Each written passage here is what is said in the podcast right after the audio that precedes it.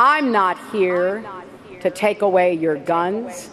I just don't want you to be shot by someone who shouldn't have a gun in the first place. We will. We will work tirelessly with responsible gun owners to pass common sense reforms and keep guns out of the hands of criminals and all others who would do us harm.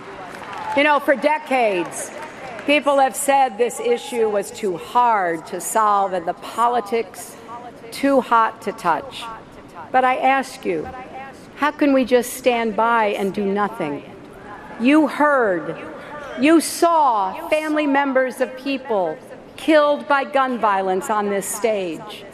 You heard, you saw family members of police officers killed in the line of duty because they were outgunned by criminals.